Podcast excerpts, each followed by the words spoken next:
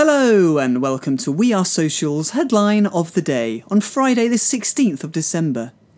Today's headline, courtesy of The Guardian, is that Facebook will now begin flagging fake news stories with the help of users and outside fact checkers. This is in response to the torrent of criticism it received over fake news during the US election. Check back next week for more updates or simply follow us on Twitter at We Are Social.